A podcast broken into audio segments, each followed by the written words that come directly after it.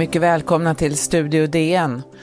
Skickliga bedragare har lurat flera tusen personer på många miljoner kronor genom att övertala dem att investera i kryptovalutan bitcoin. DNs granskning avslöjar hur affärerna går till från en bas i Ukraina.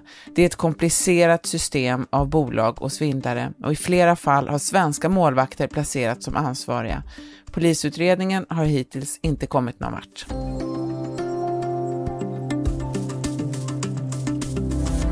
När de sätter igång så här, är så pushiga och de vet precis hur de ska göra, då blir man så våldtagen på något sätt utav hela sättet att jobba.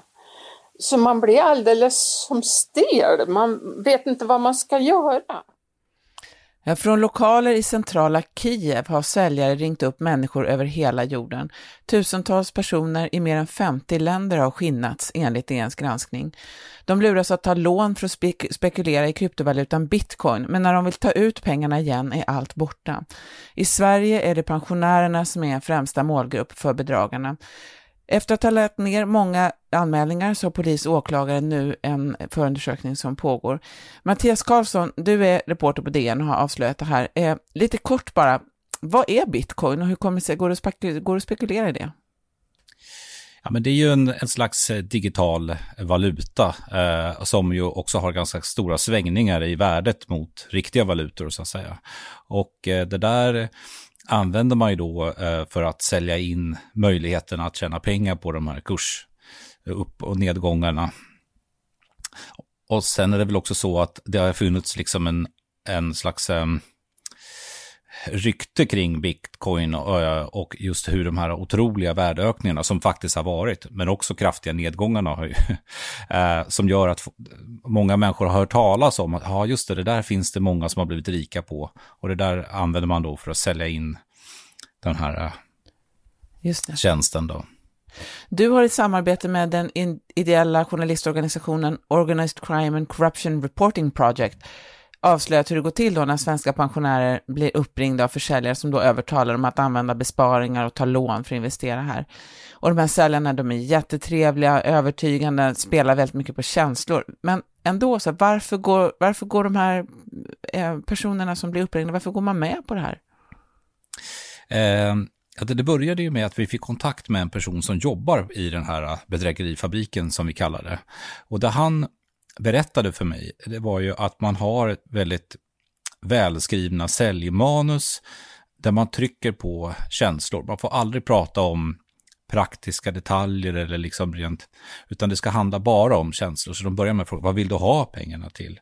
Eh, hur mycket pengar vill du ha? Och hur är din livssituation?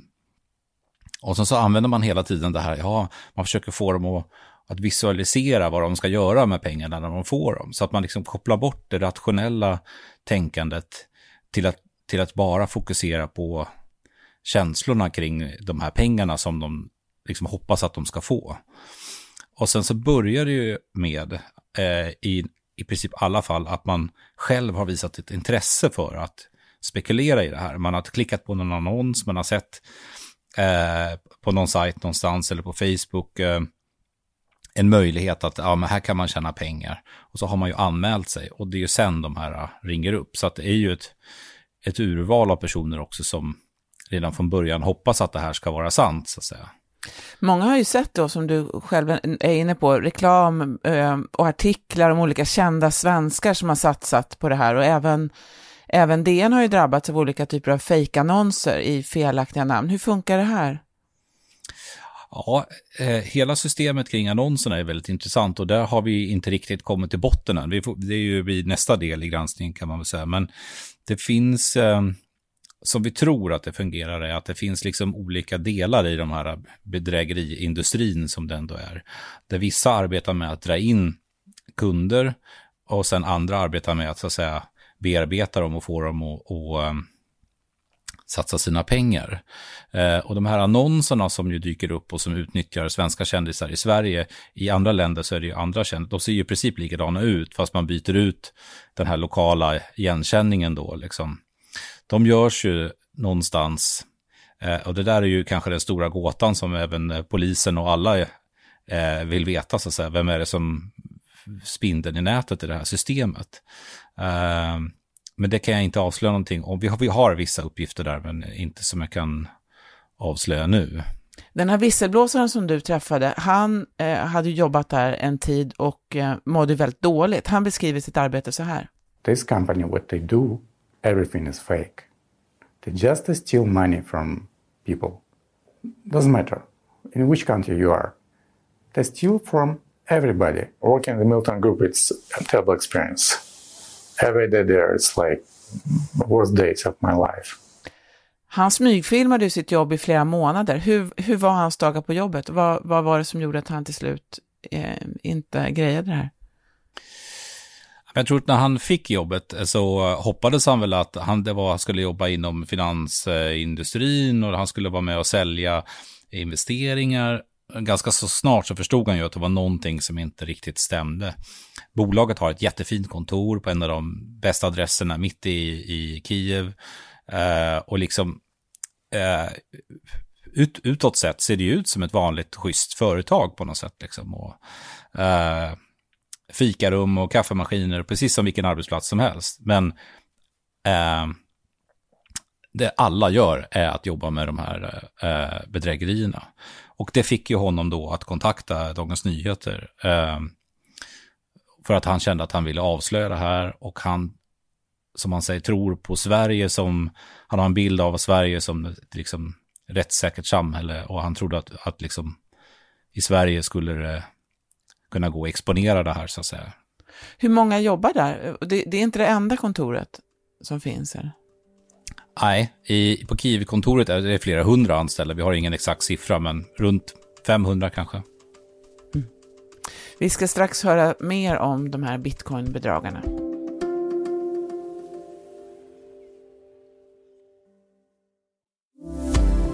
Ja, många tusen svenskar har blivit lurade av bedragare som Eh, vill få dem att investera i kryptovalutan bitcoin. Flera av de här har ju polisanmält, men fått veta att undersökningen läggs ner redan innan den har startat. Eh, varför då? Jag tror ett, ett stort problem och, och, som är till stor fördel för de här bedragarna, det är att offren är så utspridda över, över eh, även inom länder och i olika länder. Så att när lokalpolisen i Dalarna får en anmälan om något brott på internet eh, så ser man det bara, man har liksom inte, man kan inte ens föreställa sig att man ska kunna utreda det här brottet, därför att det känns bara helt oövervinnligt. Så hur ska vi någonsin komma till, och då lägger man ner det, man orkar inte ens försöka helt enkelt. Mm.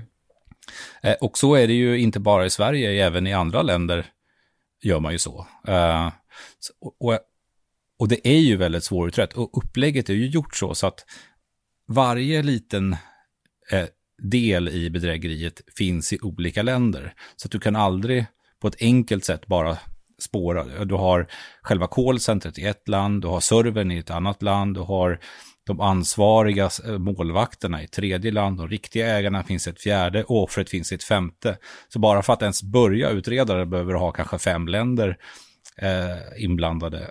Och det händer liksom inte. Det, och det ser vi ju nu i den utredning som pågår nu, hur svårt det är Trots att man nu har den här visselblåsaren som kan peka ut vilka personer som sitter i ledningen, hur systemen fungerar, vem som ansvarar för vilken del inom bolaget och hur allting fungerar, så är det ändå väldigt, väldigt svårt att komma någon vart. Ukraina självt, då där Kiev ligger, eh, har inte någon egen utredning som jag förstår det, enligt vad du har skrivit. Nej, och, och det var ju en av anledningarna till att visselblåsaren så att säga, vänder sig till ett annat land än just eh, Ukraina. Därför att eh, eh, han hade ingen tro på Ukrainas rättssystem.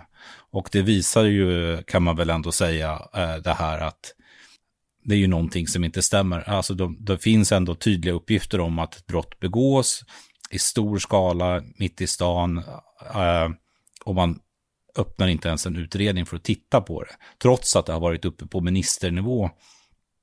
Eh, när Ann Linde var i Kiev så tog hon ju upp det här med sin ukrainska motpart om att vi, det här måste utredas. Men, eh, men ändå har inget hänt så att säga. Flera av de här pensionärerna är ju idag utblottade och helt desperata. Eh, andra, eller eh, en del har ju också försökt få tillbaka sina pengar. En av dem uttryckte sig så här. That are my last money and I'm really desperate in need of my own money. Alltså, det är ju det som har varit problemet här. Går det att få tillbaka sina pengar om man har förlorat dem på det här sättet? Nej, det är helt omöjligt. Det de kan göra i vissa fall, om de ser en stor potential hos en, eh, en, ett offer, att det finns mycket mera pengar att få tag på, då kan de betala tillbaka någon liten, liten del för att liksom eh, tron på det här, eh, att det här är äkta så ska öka då. Liksom. Men i slutändan så att få ut pengar som man har satsat, det är helt omöjligt. De försvinner.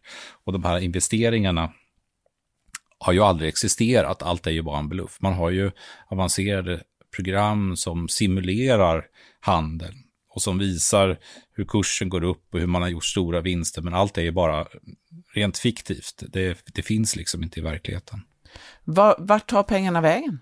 De försvinner in i, äh, Eh, i bitcoin och sen ha, där vi har sett att de har tagits ut eh, i eh, bitcoin-växlingskontor i Hongkong och, och så. Sen vet man ju inte riktigt det är inte alla pengar, men vi har kunnat se i alla fall några tiotals miljoner hur, hur, hur de har gått den vägen. Hur stort skulle du säga att det här är? Det, du har ju också rapporterat om att det finns ett stort antal olika bolag här som man också använder sig av svenska målvakter, alltså personer som man bara plockar som inte ens har någon aning om att de ges eh, ansvarsposter mm. i olika bolag. Alltså hur, det är ju en, en enormt organiserad brottslighet här. Ja, det är en, jag skulle säga, det är en global eh, kriminell industri som omsätter många, många miljarder. Eh, hur många miljarder är svårt att säga, men det vi vet är ju att det här kontoret i Kiev ungefär 2019 hade, eh, eller drog in ungefär motsvarande 600 miljoner svenska kronor. Då. Eh, och eh, vi har ju spårat eh, liknande callcenters i Georgien. Det finns ett i Albanien, eventuellt även i Makedonien. Och det är ju bara eh, av de bolag som tillhör den lilla grupp som vi har tittat på. Sen finns det ju mängder av sådana här. Det är, det är enormt stort. Alltså jag skulle, det handlar förmodligen om på global basis om kanske hundratals miljarder. Mm. Eh, vad krävs för att klara, klara upp ett sånt här brott tror du? Eh, ett väl eh, fungerande internationellt samarbete med eh, liksom polis och åklagare i många länder som går tillsammans, koordinerat, riktar in sig på varje liten del eh, och liksom tar ett helhetsgrepp samtidigt. Eh, och sen kanske man ändå inte får tag på huvudskurkarna i slutändan, men man kanske ändå kan stänga ner tillräckligt många delar eller komponenter i det här eh, industrin för att den liksom, i alla fall tillfället skulle gå att stoppa så att säga. Vi ser fram, och läs, fram emot att läsa mer om det här Mattias. Tack ska du ha. Tack så mycket. Imorgon ska vi prata om USA och den amerikanska arbetsmarknaden där arbetslösheten nu stiger till rekordnivåer. För ljudillustrationerna stod Alexander Mahmoud. Studio DN görs av producent Sabina Marmelakai, exekutiv producent Augustin Erba, ljudtekniker Patrik Miesenberger, teknik Oliver Bergman från Bauer Media. Jag heter Sanna Thorén Björling. Vi hörs!